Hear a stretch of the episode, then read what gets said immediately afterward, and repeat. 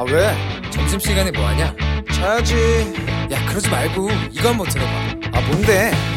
지금 당장 라디오를 켜봐. 나른한 오후 깨울 시사 토크쇼. 모두가 즐길 수 있고 함께하는 시간. 유쾌하고도 신나는 시사 토크쇼. 오태훈의 시사본부 이 시각 라디오 정보센터 뉴스입니다. 여야가 오후 본회의가 예정된 오늘 언론중재법 개정안을 둘러싼 가파른 대치를 이어가고 있는 가운데 본회의 전에 소집될 민주당 의원총회와 박병석 국회의장 주재 여야 원내대표 회동이 최대 고비가 될 전망입니다.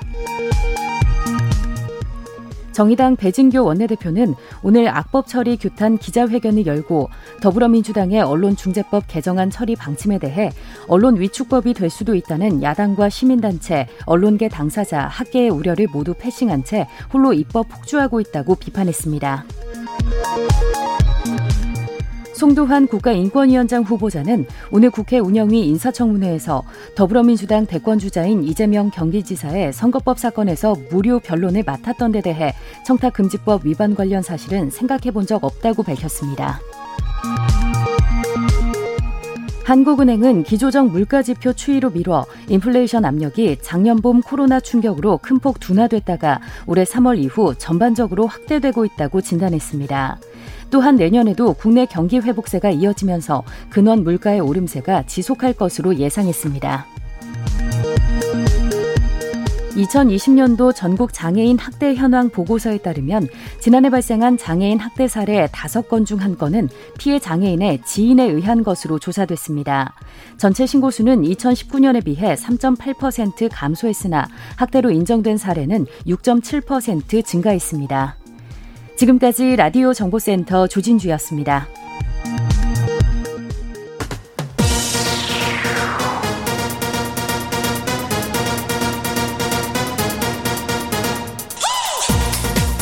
박정호의 본부 뉴스.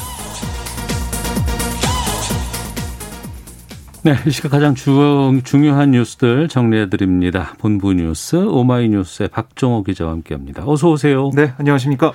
신규 확진자 수 주말 이틀째에서 1,400명대 나오고 있어요.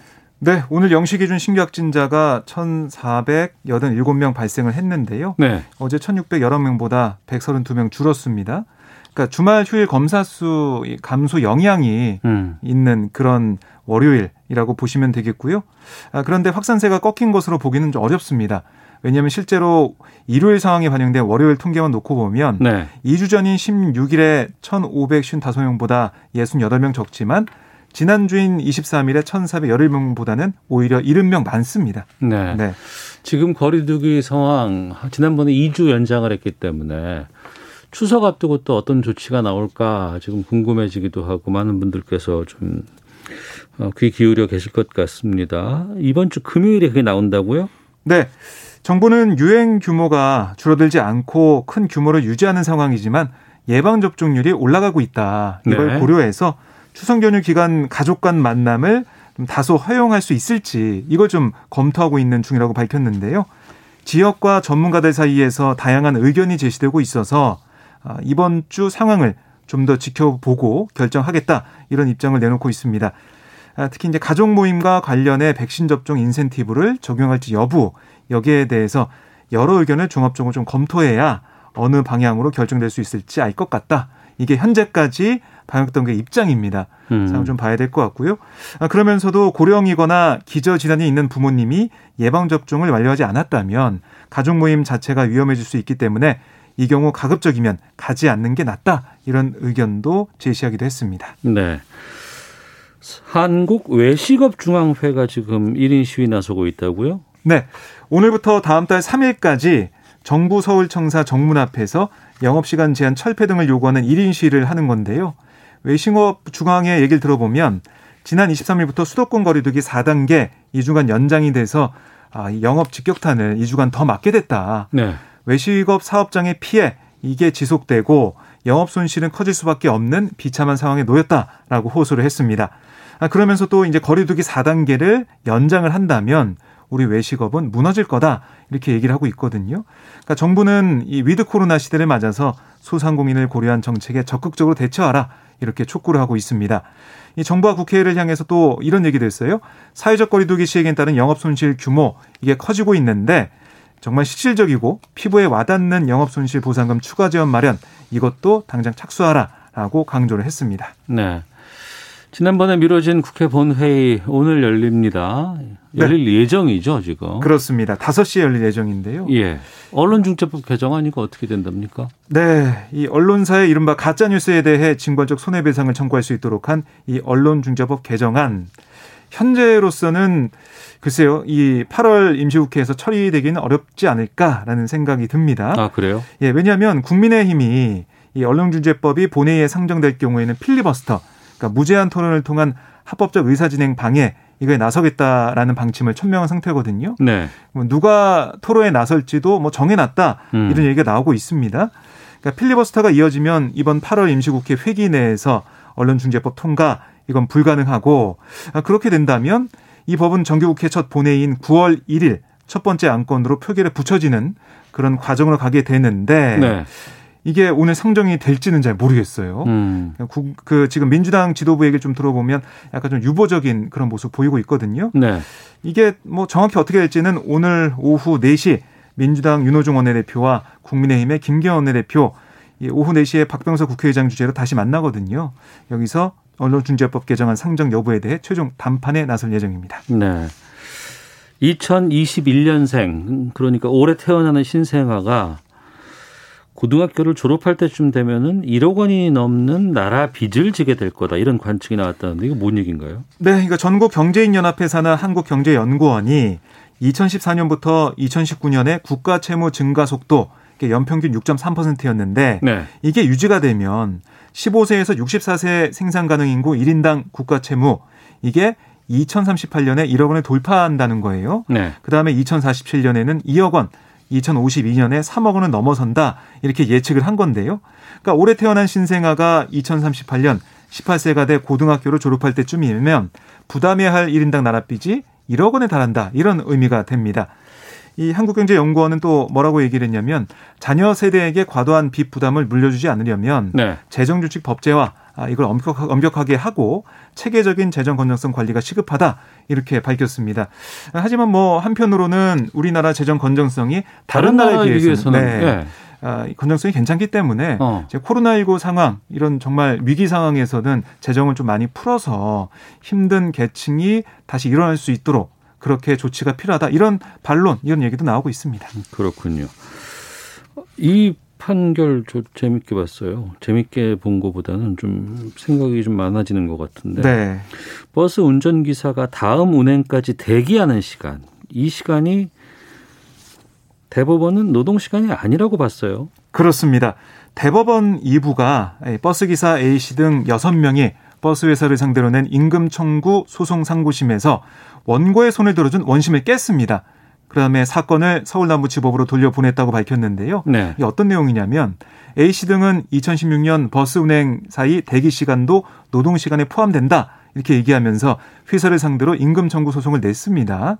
그러니까 대기 시간에 뭐 식사나 휴식을 하기도 하지만 배차표 반납이나 차량 청소, 뭐 차량 점검 이런 업무도 하는 만큼 근무 시간으로 봐야 한다 이런 주장이었어요. 네. 여기에 대해서 1심과 2심은 도로 사정 등으로 운행이 지체되면 대기 시간에 휴식을 취하지 못하고 대기 시간에도 버스 청소나 차량 검사 등을 하는 점에서 노동 시간을 판단했습니다. 그래서 A 씨 등에게 165만 원에서 668만 원을 각각 지급하라라고 판결했어요. 네. 그런데 대법원은 대기 시간 중에는 노동 시간에 해당하지 않는 시간도 포함돼 있어서 대기 시간을 모두 노동 시간으로 봐선 안 된다라고 판단했습니다. 그러니까 원고들이 그러니까 버스 기사들이 대기 시간에 식사하거나 별도의 공간에서 텔레비전을 시청하는 그런 휴식을 취했고 다른 버스 기사들도 대기 시간을 휴게 시간으로 불러왔다. 이런 점을 지적한 겁니다. 네. 어, 대법원은 또 대기 시간이 다소 불규칙했어도 배차표에 미리 정해져 이를 휴식 시간으로 활용하는데 큰 어려움이 없었고 회사도 운전 기사들의 대기 시간 활용에 간섭하거나 감독할 필요성이 없다라고 인정을 했습니다. 음, 이건 파장이 좀 있을 것 같은데 살펴보겠습니다. 네. 경기 의왕, 군포, 안산, 화성, 진안에 신도시급 신규 택지 조성된다는 거 간단히 좀 말씀해 주시죠. 네, 국토부가 이사 대책 후속 조치로 제3차 신규 공공택지 14만 호의 입지를 확정해서 발표를 했는데요. 14만 호 가운데 수도권에서 12만 호, 또 세종, 대전에서 2만 호가 공급이 됩니다.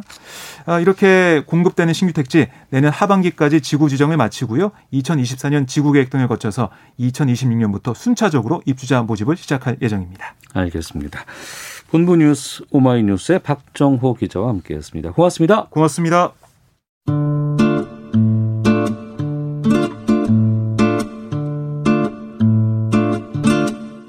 오태훈의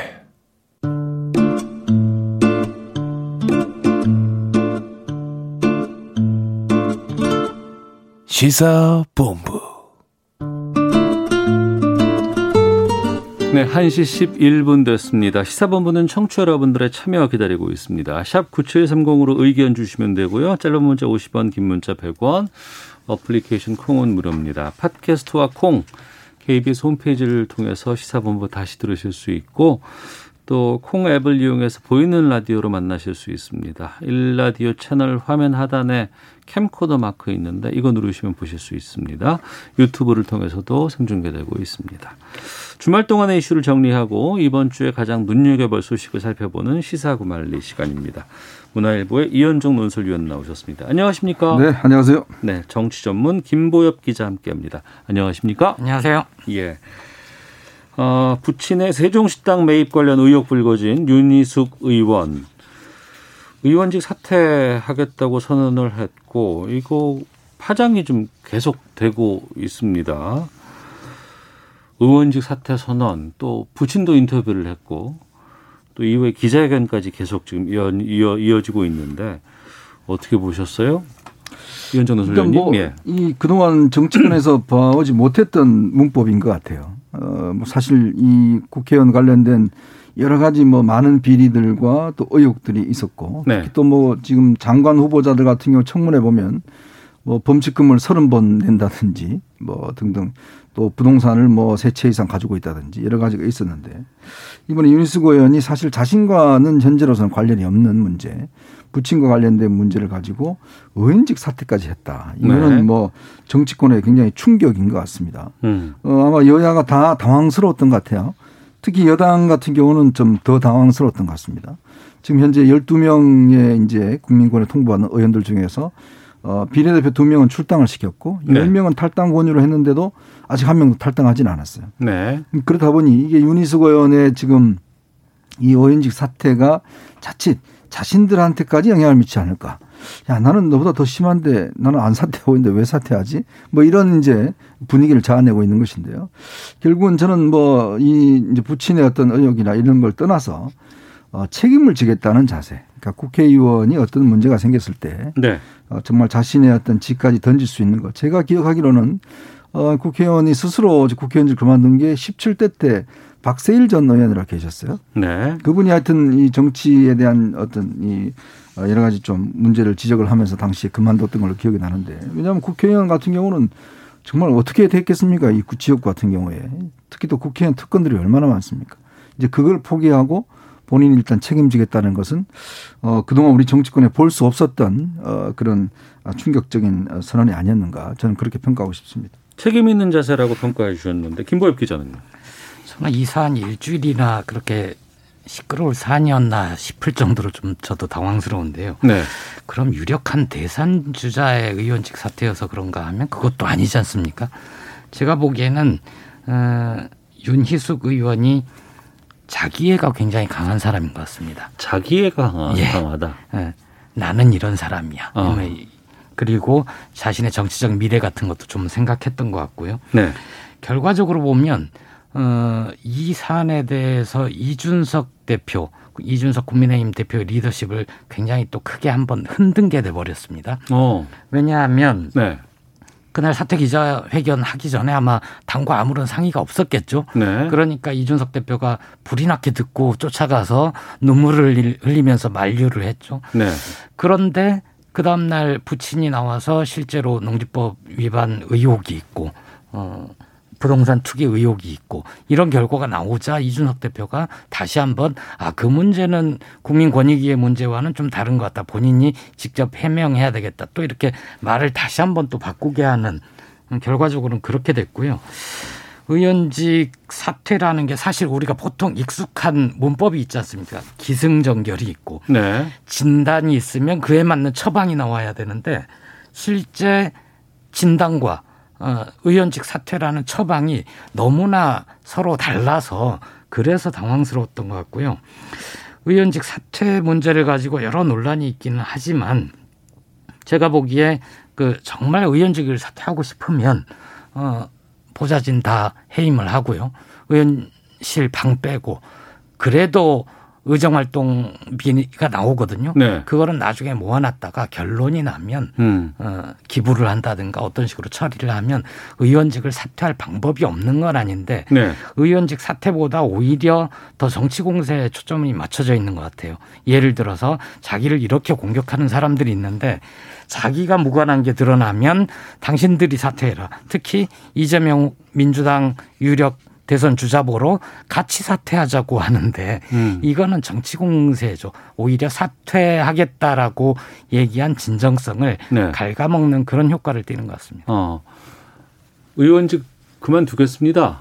하게 되면 그 말씀하신 것처럼 그냥 방 빼고 그냥 어디 가서 그냥 있- 있거나 뭐 이런 거 말고 절차가 또 있다고 들었어요. 그렇죠. 네. 어떤 절차가 있고 어떻게 또 되는 겁니까? 일단 이제 회기 중일 때는 이게? 예. 국회 과반수 참석에 과반수 찬성 무기명 투표를 합니다. 의원들의 동의가 있어야지만 사퇴가 가능하군요. 무기명 투표를 해요. 이게 네. 왜 그러냐면 예전에 이 법이 생긴 이유가 뭐냐면 이제 정치적인 탄압으로 해서 의원직을 사퇴하는 걸 막기 위해서 네. 이제 이런 이제 그이 가결을 할 수 있도록 이렇게 어. 조항을 만들었거든요. 예, 예. 그러니까 뭐 정책 압력에 따라서 이제 국회의원직을 어 만약에 이제 강제로 한다든지 이걸 막기 위해서 만들었고. 아, 예, 예. 어 근데 비회기 중에는 일단 국회의장이 수리를 하면 됩니다. 어 이제 그 문제는 이제 이렇게 사퇴서를 냈고 이미요 제출했다는 걸 제가 확인했고 그 다음에 그다음에 의원실 방도 다 뺀다 고 그래요. 음. 지금 보좌진도 다 이제 해임을 하고 본인은 아마 의지대로 이제 관철을 하는 것 같습니다. 이제 저는 이게 그 결국은 어 윤희숙 의원이 무슨 여당에서는 사퇴 쇼라고 이야기를 하잖아요. 근데 사- 사퇴 쇼는 사퇴한다 그랬다가 안 하는 게 쇼거든요. 어. 왜냐하면 그 전에 몇 명이 그런 적이 있었습니다. 예전에 뭐 제가 뭐 이 의원들 중에서 성추문과 관련해서 아, 국회의원직 사퇴하겠다. 그랬다가 두 달 뒤에 당에서 뭐 안 된다 안 된다 하니까 슬쩍 이제 어, 다시 복귀를 했어요. 그러다 또 상임위원장까지 한 분도 계시고 음. 또 실제로 방 다 뺐다가 나중에 이제 한 몇 달 뒤에 다시 슬그머니 다시 돌아온 분들도 계세요. 아, 예, 예. 예, 그리고 예. 뭐 돈을 또 반납한다 그러니까 이 반납할 수 있는 규정이 없다. 음. 그래서 뭐 그런 논란이 있었는데 이제 그런 게 사퇴쇼죠. 왜냐하면 국민과 약속을 했으면 본인이 해야 되는데 근데 이 윤희숙 의원은 본인이 사퇴하겠다는 거 아니겠습니까? 그러면 절차에 따라서 국회에서 본회의에 올려서 무기명 투표를 해서 만약에 부결된다 그러면 본인이 회기 아닐 중에는 또 국회의장이 결정할 수 있으니까 국회의장이 의지를 확인하고 저는 뭐 사퇴서를 수리하면 되는 문제라고 봅니다. 네. 이거는 뭐 정책 공방할 수 있는 저는 거리가 아니라고 봐요. 음. 결국은 이게 이제 지금 그동안 보면 뭐 문제가 생기면 다들 그랬잖아요. 여야가 아 사퇴하라 의원직. 그런데 정작 사퇴한다 그러니까 또 안 돼. 이렇게 이야기하는 거 보면 결국 이게 아, 이 우리는 어떤 면에서 보면 같은 동료다. 어, 같은 이제 예를 들어 당신 사퇴하면 나도 사퇴해야 되는데 뭐 이런 지금 심정들이 있는 게 아닌가 하는 생각이 듭니다. 의원직 사퇴권도 뭐 있겠습니다만 또 한편으로는 이 농지법 위반한 것에 대해서는 경찰 수사 같은 것들은 진행이 되고 있나요? 어떻게 되나요, 이게? 당연히 진행이 되겠죠. 네. 어, 윤희숙 의원은 고위공직자 범죄수사처에 네. 자기를 스스로 가져가겠다 근데 공수처에 해당이 안 된다면서요. 그렇죠. 그 당시에 범죄 혐의가 있을 당시에 고위공직자가 아니었기 때문에 그건 네. 좀 오버한 것 같고요. 그건 아니고 경찰에서 수사를 하겠죠. 이번에 특별수사본부가 있지 않습니까? 예. 또 권- 권익위원회에서 예. 넘겼으니까 예, 예. 어, 수사를 하면 될 거고 수사에 정정당당하게 임하면 됩니다. 음. 그럼 만약에 본 회의에 이게 사퇴안이 올라가면 아무래도 키는 민주당이 좀 쥐고 있을 것 같은데 사퇴를 시킬까요? 안 시킬까요? 어떻게 전망하세요? 일단 지금 국회의장이 상정을 할 별 뜻이 없는 것 같아요. 네. 왜냐하면 이제 의안 같은 경우는 어. 주로 여야의 원내대표들이 합의를 해서 네. 일단 상정을 하거든요. 네. 그러면 지금 회기 중이니까 상정하면 돼요. 음. 근데 지금 여당도 그렇고 또 야당도 지금 별로 그렇게 어, 올릴 뜻이 없는 것 같습니다. 여야가 네. 공이. 이제 그렇다 보니 이게 지금 의안으로 올라가기가 지금 굉장히 어려운 것 같아요. 음. 여당은 여당대로 만약에 이게 사퇴시켜주면 아, 예를 들어서 아, 이게 지금 윤희숙 의원이 저 정도 갖고 사퇴를 하는데 그럼 다른 사람은 왜 안 하지? 어. 이런 이제 국민적인 비난이 될 있다 보면 예. 이게 상당히 자기들한테도 지금 책임이 돌아오니까 또 야당 같은 경우는 아니 해당 지금 국회의원을 본인들이 스스로 또 사퇴시킨다는 것도 이것 또한 이제 도의에 맞지 않다. 그래서 지금 안 올린 것 같고. 그러니까 여야가 공이 안 올리니까 제가 음. 볼 때는 결국은 이게 아마 정기국회 끝날 때까지 결국 이제 회기가 아닐 때까지 어, 넘어가서 국회의장이 또 해야 되는데 저는 박병석 의장이 또 여기에 할 것 같진 또 그럼 않습니다. 안 해주면은 윤희숙 의원은 어떻게 되나요? 어떻게 해야 계속 될까요? 그 상태로 가겠죠. 어. 박병석 의장도 이게 자기 손에 피 묻히는 거랑 비슷한 거거든요. 그럴 수 있겠죠. 자기가 잘라야 되는 건데 그렇게 하기는 싫고 여야 원내대표가 원만하게 합의해서 의안으로 올리면 자기 책임은 덜하고 의원들이 결국은 표결로 결정하는 거 아닙니까? 네. 그렇게 되기를 바라는 건데 그런 상황을 서로 미루는 거죠. 음. 국회의장도 싫고 여야 원내대표도 각각의 이유로 이 사안을 처리하기 싫고 그러면 그냥 사퇴선은 올라가 있고 처리되지 않고 뭐 심하게 얘기하면 이번 회기 이번 그 21대 국회 끝까지 갈 수도 있는 겁니다. 네. 그러면 또 뽑아준 또 지역구의 또 상황도 있을 거 아니에요? 그러니까요. 그런 걸 생각을 하면 정도대로 하는 게 맞죠. 어. 그러니까 이제 사실은 그렇기 때문에 예를 들어서 본인의 사퇴 뜻이 확고하다면 예. 처리를 해줘야죠. 그리고 음. 또 서초 구민들 입장에서도 보면 의원직이 공백 상태가 되는 거는 일단 지역 구민들의 뜻과도 좀 배치가 되지 않습니까? 그렇게 네. 되면 이제 어 다음 해에 이제 그 재보궐 선거를 할 수가 있으니까 그렇게 해서 새로운 또 국회의원을 뽑아야 되고 저는 그게 타당하지. 이걸 지금 서로 밀고 사실은 본인은 지금 말했는데 본인 스스로 지금 돌아올 가능성이 없잖아요. 음. 그리고 또 계속 지금 어이 저 세비는 나가고 그리고 활동은 하지 않고 이게 뭐 애매한 상황이 돼 버리니까 아마 국민들 비난도 있을 것 같고 저는 그러면서 빨리 사퇴를 해 줘야지만이 아마 다음 내년에 선거 때 국회의원 보궐선거도 같이 이제 할 수가 있는 거거든요. 뭐 그런 저는 조치가 빨리 필요하다는 생각이 듭니다. 알겠습니다.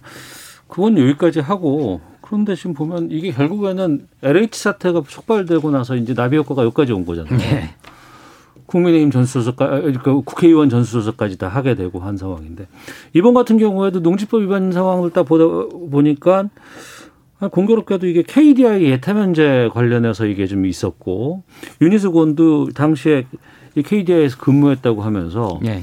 지금 LH뿐만 아니라 KDI 여기도 지금 전수조사 해야 되는 거 아니냐라는 의견들도 나오고 있는데 여기에 대해서는 어떤 입장인지 짧게 좀 말씀해 주신다면. 김두관 후보가 그런 주장을 했는데요. 네. 만약 그렇게 확대를 하면 음. 예타 조사에 실무적으로 참여한 KDI 전수조사를 하게 되면 예타를 관장하는 부서 기재부 네. 그리고 지방자치단체 다 해야 되지 않을까요? 너무 어. 확대하는 것 같은데요. 아. 이현정 논술위원께서. 음, 저도 마찬가지입니다. 이게 지금 뭐 거기 있었다고 해서 다 조사를 해버리면 이게 이렇게 되면 대한민국에 있는 공기업들 다 조사해야죠. 음. 그게 과연 실효성이 있겠는가라는 의문이 듭니다. 그리고 네. 또 국민권익위가 그걸 조사할 수 있는 지금 능력도 되지도 않고 음. 또 그걸 조사를 전문적으로 하는 기관도 아니고 저는 뭐 정치 공세라고 봅니다. 알겠습니다. 자, 시사고말리 함께하고 계시는데요. 아, 원래 오늘 언론중재법 이거 본회의에서 표결을 하겠다. 그동안 계속 해왔었습니다. 좀 분위기가 좀 아니, 어, 어, 어떻게 들어갔는지 잘 모르겠어요. 지금 앞서서 박, 그, 정호 기자는 어, 반신반의하는 듯한 지금 상황이라는 것 같은데 두 분께서는 지금 어떻게 보세요?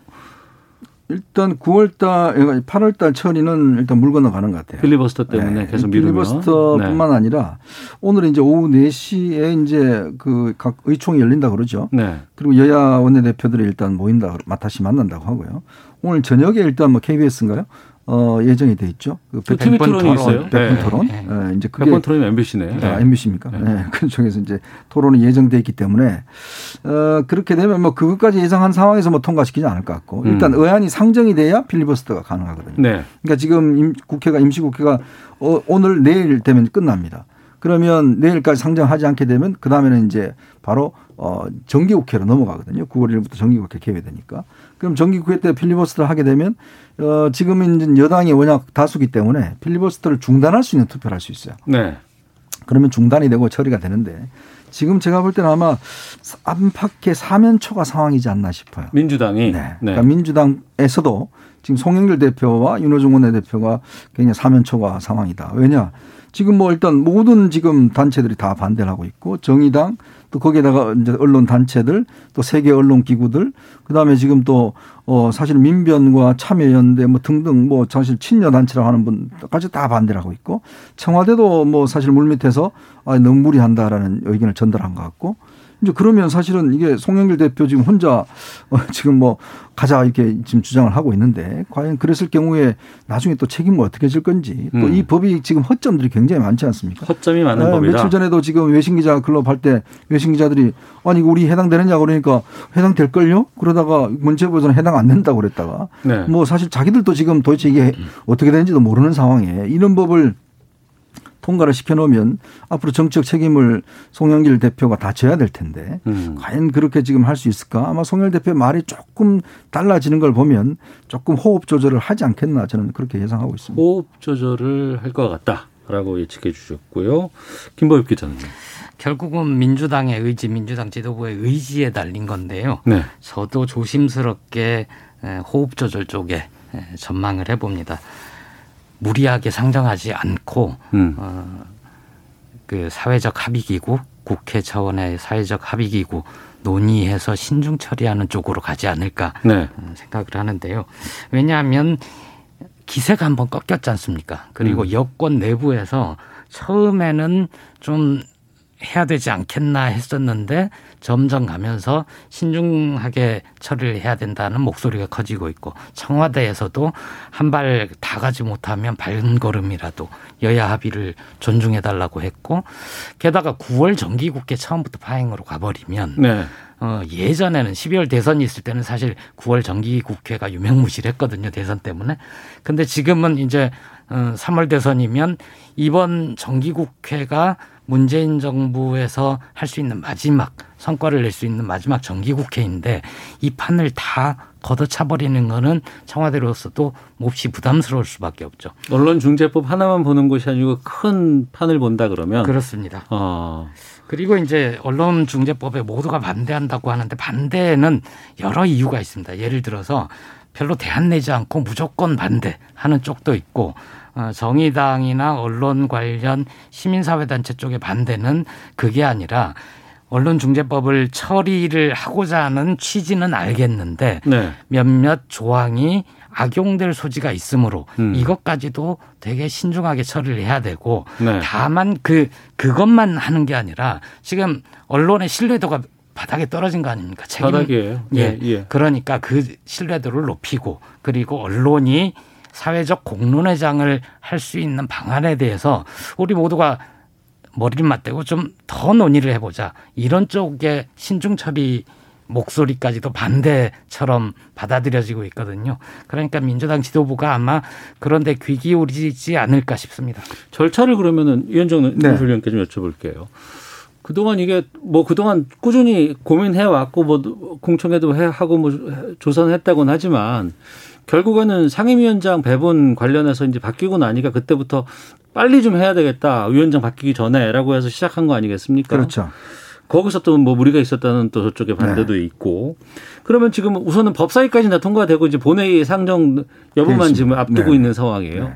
그럼 이게 회의 끝나버리면 그 다음부터는 어떻게 되는 겁니까? 그러니까 이제 법사위가 통과돼서 네. 본회의에 만약에 이제 상정을 하게 되면 지금 네. 그래서 여당에서는 전원위원회를 한번 하자라고 하고 있어요. 예. 전원위원회라는 것은 국회의원들이 전체가 다 모여서 거기서 토론을 하고 거기서도 수정할 수가 있습니다. 음. 그러니까 전원위원회를 하자는 것이고. 네. 근데 이게 이제 윤호중 의원의 제시안은 아닌데 이건 뭐 야당에서 안 받겠다라고 이야기를 하고 있고요. 결국은 이제 지금 상황이 되면 일단 상정을 못 하는 거죠. 네. 못 하게 되면 법안이 일단 지금 수정 법안이 다시 올라갈 수는 있어요. 어. 왜냐하면 수정 법 같은 경우 예를 들어서 이제 사회적 아까 이야기했던 일부 이제 진보적인 단체나 또 진보적인 언론에서 주장하는 게 이제 합의국을 좀 만들자. 예. 이게 지금 이게 밥 처리 과정에 보면 사실은 갑작스럽게 지금 어, 이저 상임위 배분하면서 미디어 특위위원장 김용민 의원하고 몇몇 명이서 그냥 밀어붙인 거거든요. 음. 그리고 법안도 보면 이 법사위 통과하는데도 계속 법을 바꿔버렸거든요. 그래서 이렇게 되면 나중에 이게 법이란 게 그렇지 않습니까? 명확해야 되거든요. 법은 최소 최대한 그래야지만이 악용 가능성이 없는데 아니 수시로 지금 문체위에서 만든 법안이 법사에 가는데 법사에 또 바꿔버리고 이렇게 또 이 법안에 대해서 적용되는지 안 되는지 본인들도 모르고 이렇게 돼버리면 나중에 그런 법원한테 가버리면 법원은 어떻게 판단하겠습니까? 그러니까 그러니까 이 법을 어쨌거나 다시 관련자들과 해서 다시 수기를 해서 만들자는 그런 의견인 것이고 야당은 수정 법안을 올린다고 해도 그럼 다시 다시 상임위에서 처음부터 해야죠. 다시 다 해야 네, 되잖아요. 자- 처음부터 이제 논의를 해야 되고 그렇게 어. 되면 이제 지금 걸림돌이 뭐냐면 이제 문체위하고 이제 이 문체위는 이제 야당의 이제 위원장을 갖게 되는 거예요. 그렇죠. 예. 그렇게 되면 만약에 문체위원장이 브레이크를 걸어버리면 일단 법안 통과가 굉장히 어렵게 됩니다. 음. 이제 그걸 이제 여당에서는 이제 우려를 하고 있는 것인데 네. 아무리 그렇지만 법안이라는 게 그렇지 않습니까? 이게 여야가 타협해서 하는 것이기 때문에 저는 알겠습니다. 그런 부분에 대한 호흡을 좀 조절해야 된다고 봅니다. 예. 시사구말리 이현종, 김보엽 두 분과 함께 말씀 나누고 있는데요.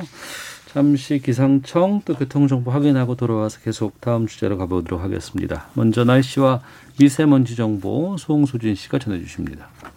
이번 주도 비가 자주 내리겠습니다. 오늘은 낮 동안 충청도와 전라도, 경남 서부 지역에 5에서 30mm 정도의 비가 오겠고 제주도에는 한때 소나기가 내리는 곳이 있겠습니다. 그 밖의 지역도 대체로 흐린 가운데 곳곳에 빗방울이 떨어지겠습니다.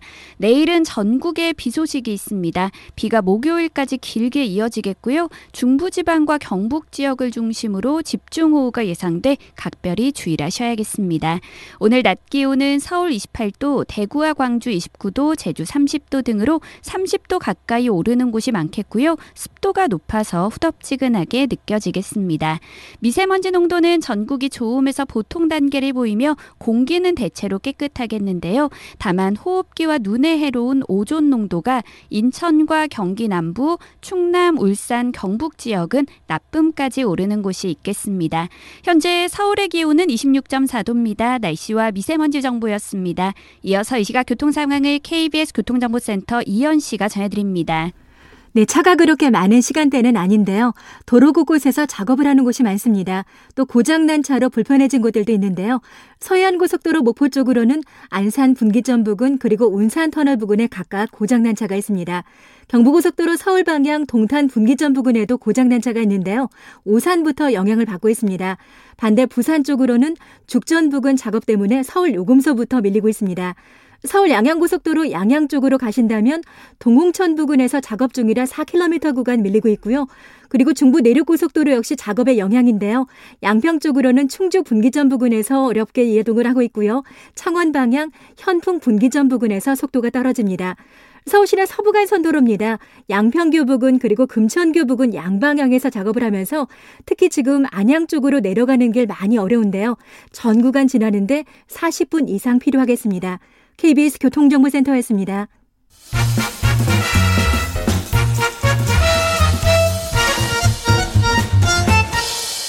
오태훈의 시사 본부. 네, 시사구말리 돌아왔습니다.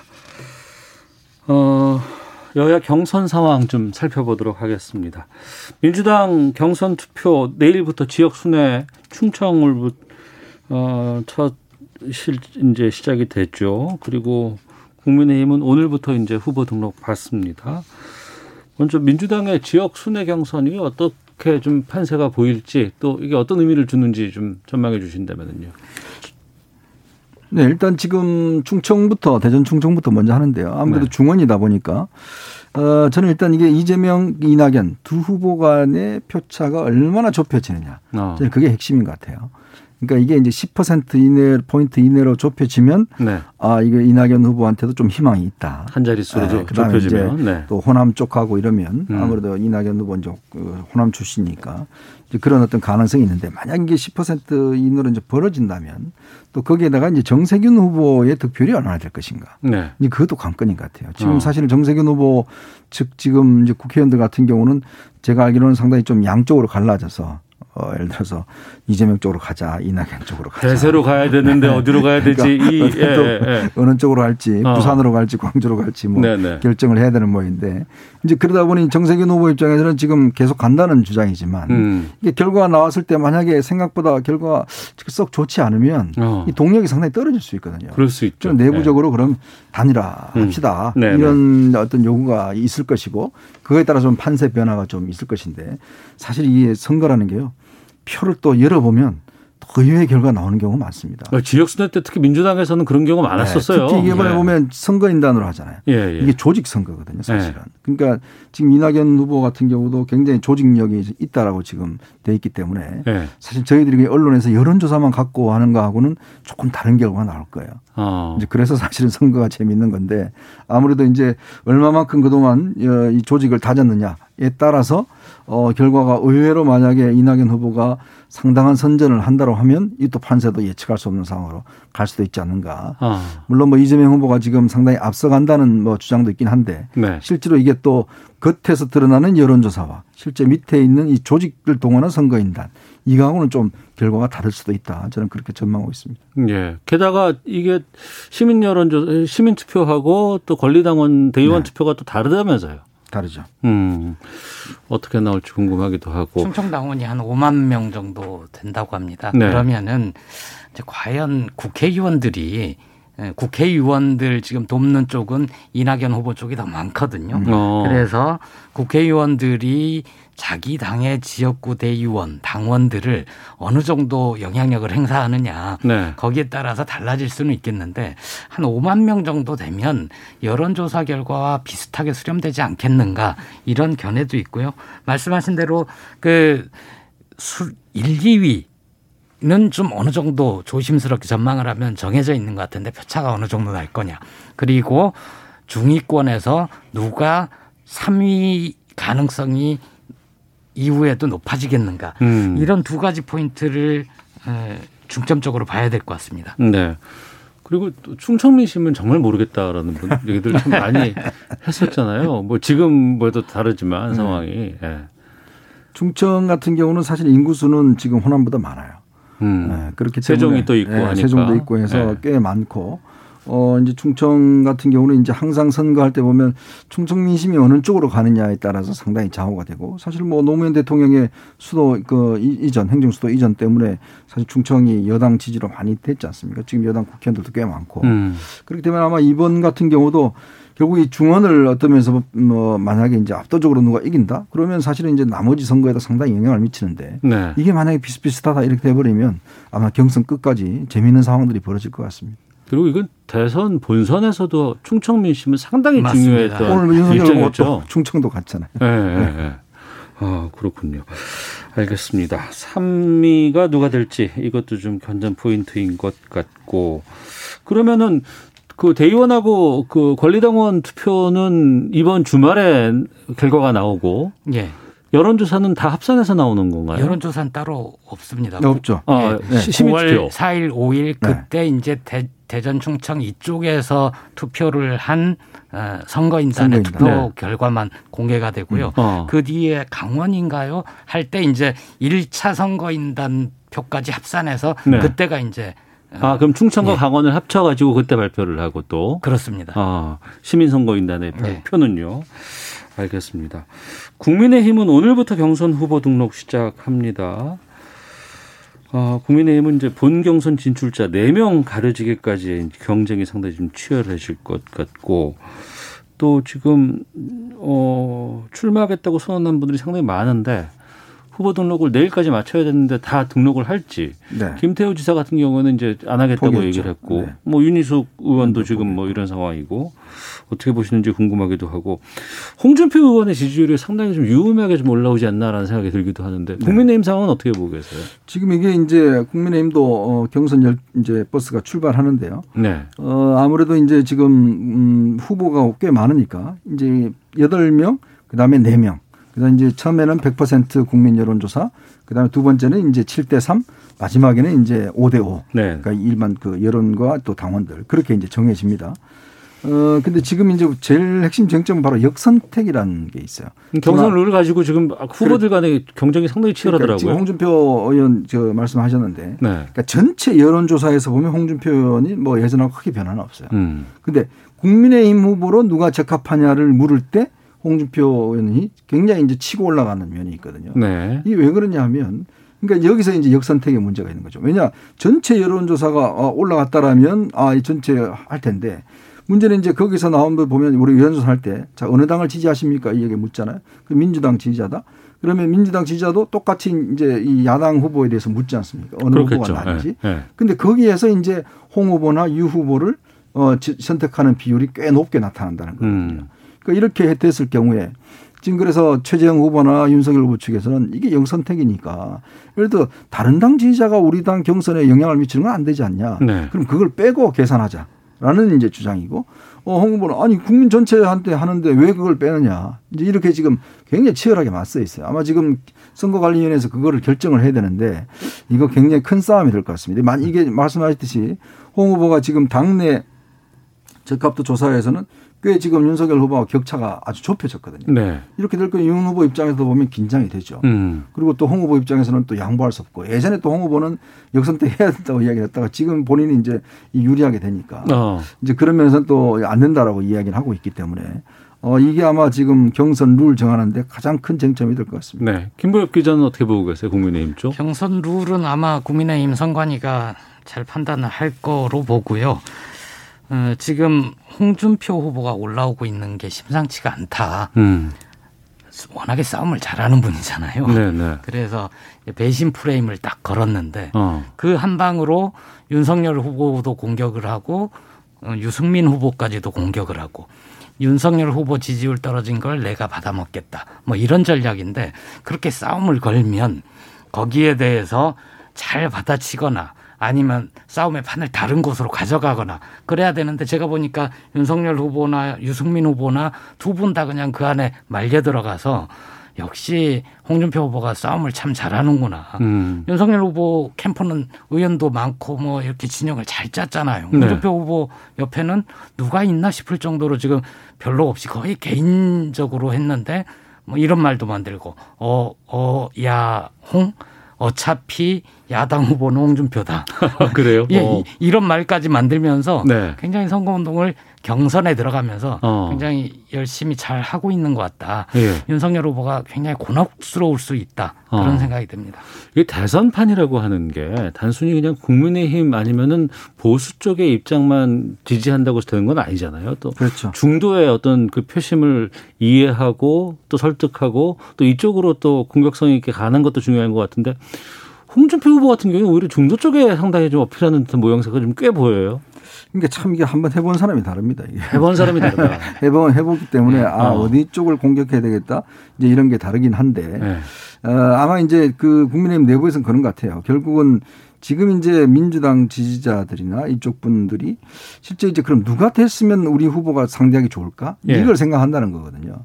그러면 그 후보한테 상당히 이제 여론조사나 이런 것들을 상당히 몰아줄 수가 있다. 오히려 약한 사람한테 몰아줄 수 있죠. 그게 역선택인 예, 역선택이 거죠. 바로 뭐. 현상이거든요. 네. 이제 그게 굉장히 이제 좀 심각하게 나타나는 거 아니냐. 음. 그 경선판을. 네. 근데 이제 사실 우리가 서울시장 선거나 이런 걸 봐- 보더라도 본인의 지지율이 좀 압도적이면 사실은 뭐 역선택의 그 효과라와 또 퍼센테이지를 이 가늠하기는 쉽지 않습니다 이게 네, 사실 네, 여론조사 네. 기관들도 다 이제 이론이 있는데 그거를 정말 예를 들어서 이 여론조사 저- 전화 받은 분들이 전부 다 의도적으로 막 그렇게 한다라고 믿기는 어렵거든요. 있을 수는 있지만 미미할 그렇죠. 것이다. 이거 뭐. 어떻게 네. 밝혀내겠습니까? 그러니까 네. 막연하게 이제 그렇다. 그다음에 수치로 보면 아 이쪽에 있는 분들 이쪽 사람들 많이 몰려가고 있다라는 것인데 이제 그것도 국민의 뜻이다.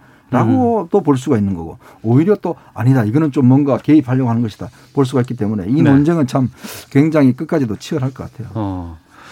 알겠습니다. 여덟 명 추리고 맨 마지막에 이제 본선으로 이제 네 명으로 압축하는 이 국민의힘 경선 상황도 좀 재밌게 될 것 같네요. 여기까지 하겠습니다. 아유 정치 계속 따라가야 될 것 같습니다. 이현정 논설위원 김보엽 기자 함께했습니다. 두 분 말씀 고맙습니다. 네, 고맙습니다. 고맙습니다.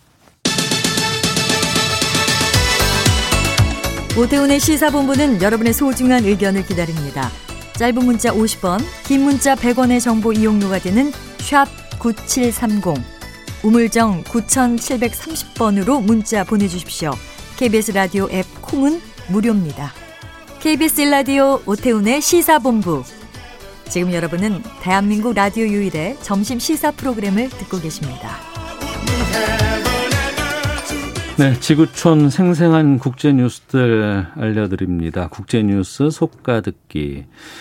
문희정 국제뉴스 평론가와 함께합니다. 어서 오세요. 네, 안녕하세요. 예, 한 주 사이에 아프간 상황 계속 시시각각으로 변하고 있습니다.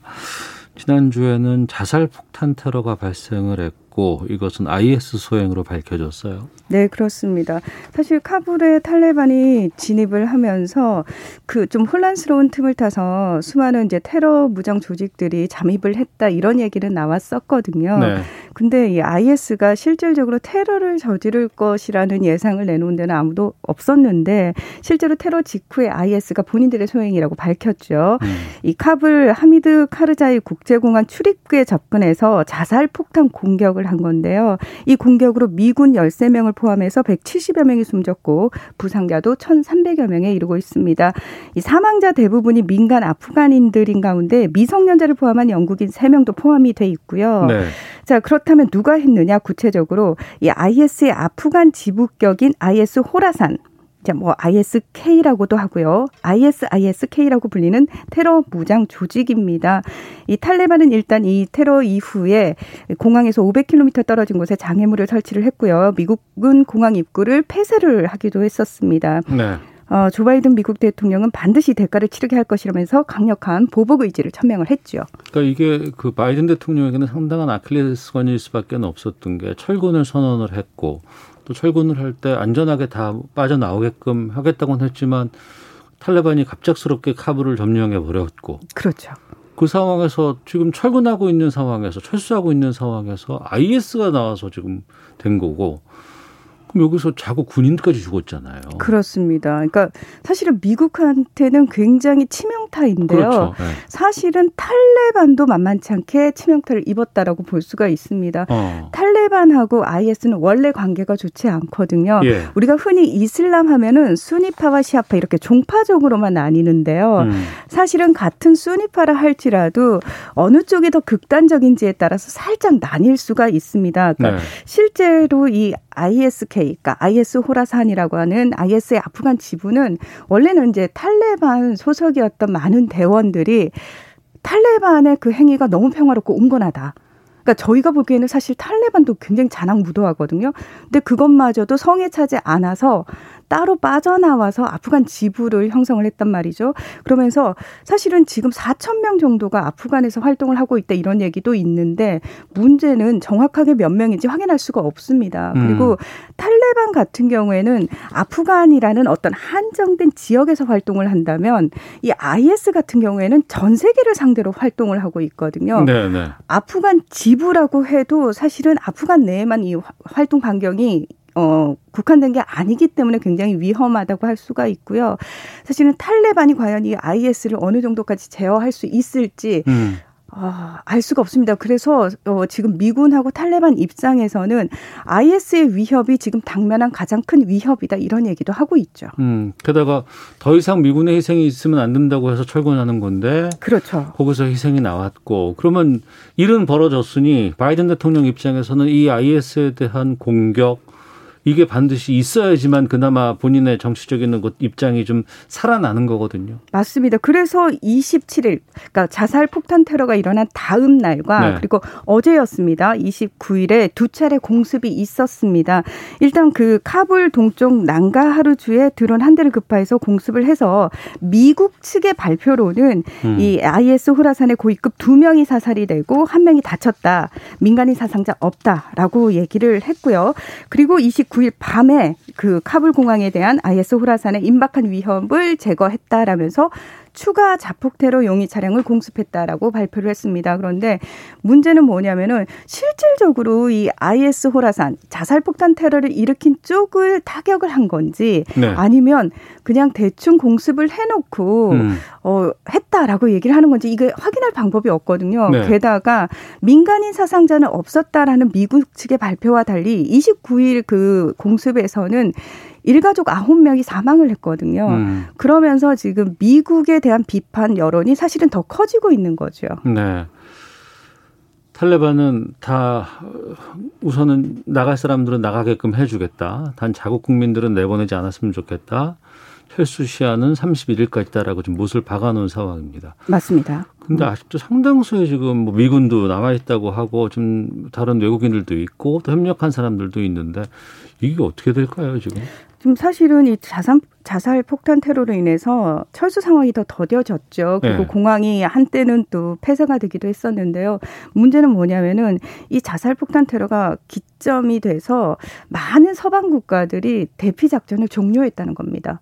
더 이상은 없다. 네. 그리고 어. 지금 사실은 미국이 탈레반이 카불에 들어온 이후로 토탈 뭐 11만 7천 명 정도를 피신을 시켰다라고 얘기를 하면서 아직도 수천 명을 대피시켜야 되는 상황임에도 불구하고 미국 역시도 밤늦게 이제 문자 메시지를 통해서 공항 대피 작전을 종료했다. 아, 미국도 끝냈대요? 예, 끝냈습니다. 그러니까 어. 사실은 31일까지인데 지금 네. 남아 있는 미군하고 장비만 철수시키면 끝나는 걸로. 음. 그래서 아프간인들에게 그렇게 문자 메시지를 돌렸다라고 합니다. 아, 그렇군요. 그래서 사실은 많은 사람들이 공항으로 몰려들었다가 공항이 이제 막힌 상태가 됐죠. 그러다 네. 보니까 어쩔 다른 길을 찾아야 되잖아요. 또 그렇습니다. 어. 그래서 어. 인접국인 파키스탄으로 넘어가는 사람들이 지금 굉장히 많이 늘어나고 있는데 문제는 뭐냐면 이미 파키스탄에 아프간 난민 300만 명 정도가 있거든요. 네. 그래서 파키스탄 쪽에서는 더 이상 우린 난민을 받을 수 없다라고 음. 국경을 막고 있는 상황이죠.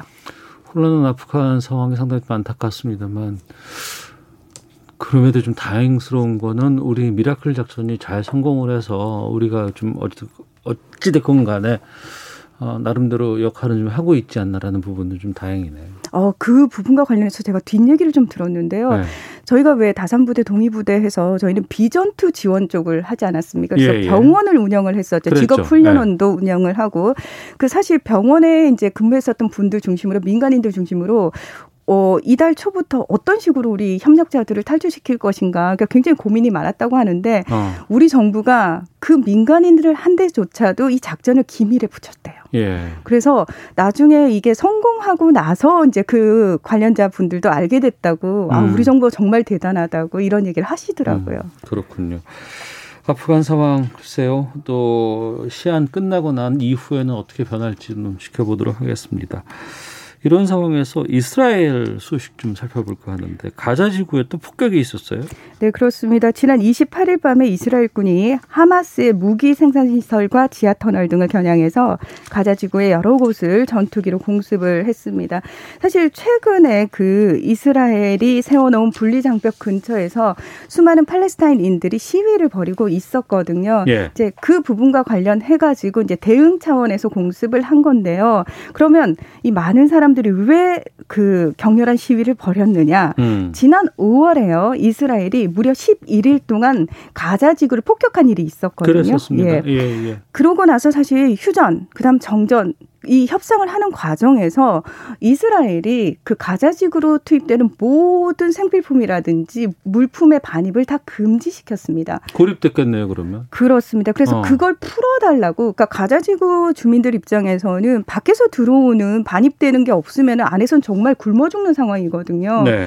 그래서 사실은 강력한 시위를 할 수밖에 없었던 거고 음. 시위를 또 했다고 공습을 한 겁니다. 네.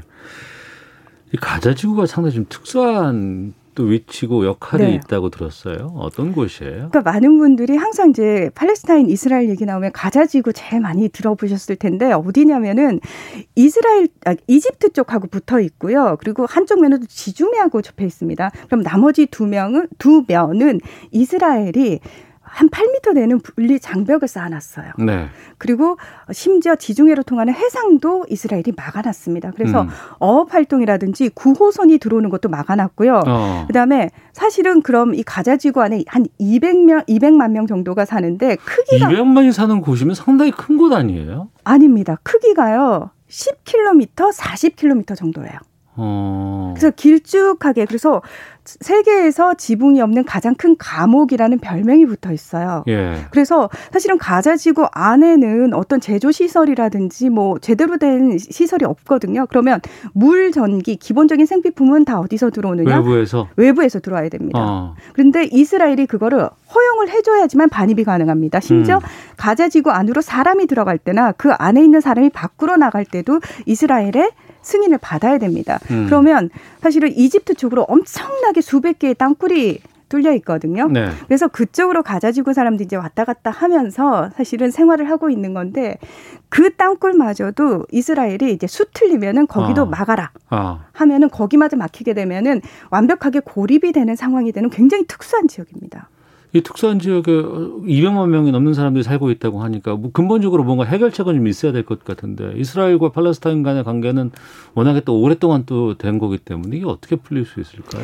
이거 잘 풀리지 않을 겁니다. 그리고 어. 사실은 가자지구는 하마스라고 하는 정당이 이제 다수당이거든요.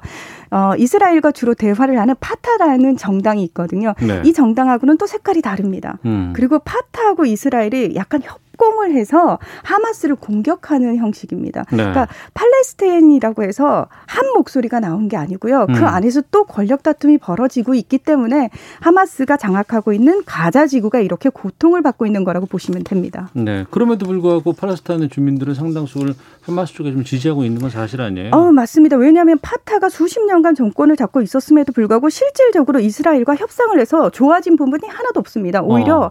팔레스타인 영토를 더 많이 뺏겼습니다. 겁니다. 예. 그렇기 때문에 주민들 입장에서는 아니 이렇게 힘없는 파타보다는 하마스가 그래도 목소리를 음, 내주니까 우리 목소리를 대변하고 있다라는 입장이기 때문에 당연한데 지지할 수밖에 없죠. 하지만 그러면 그럴수록 이스라엘과 관계는 더 안 좋아질 수밖에 없겠고요. 맞습니다. 잘 정리해 주셨습니다. 국제뉴스 가득기 국제뉴스 평론가 문희정 씨와 함께했습니다. 고맙습니다. 네, 고맙습니다. 시사본부도 마치겠습니다. 안녕히 계십시오.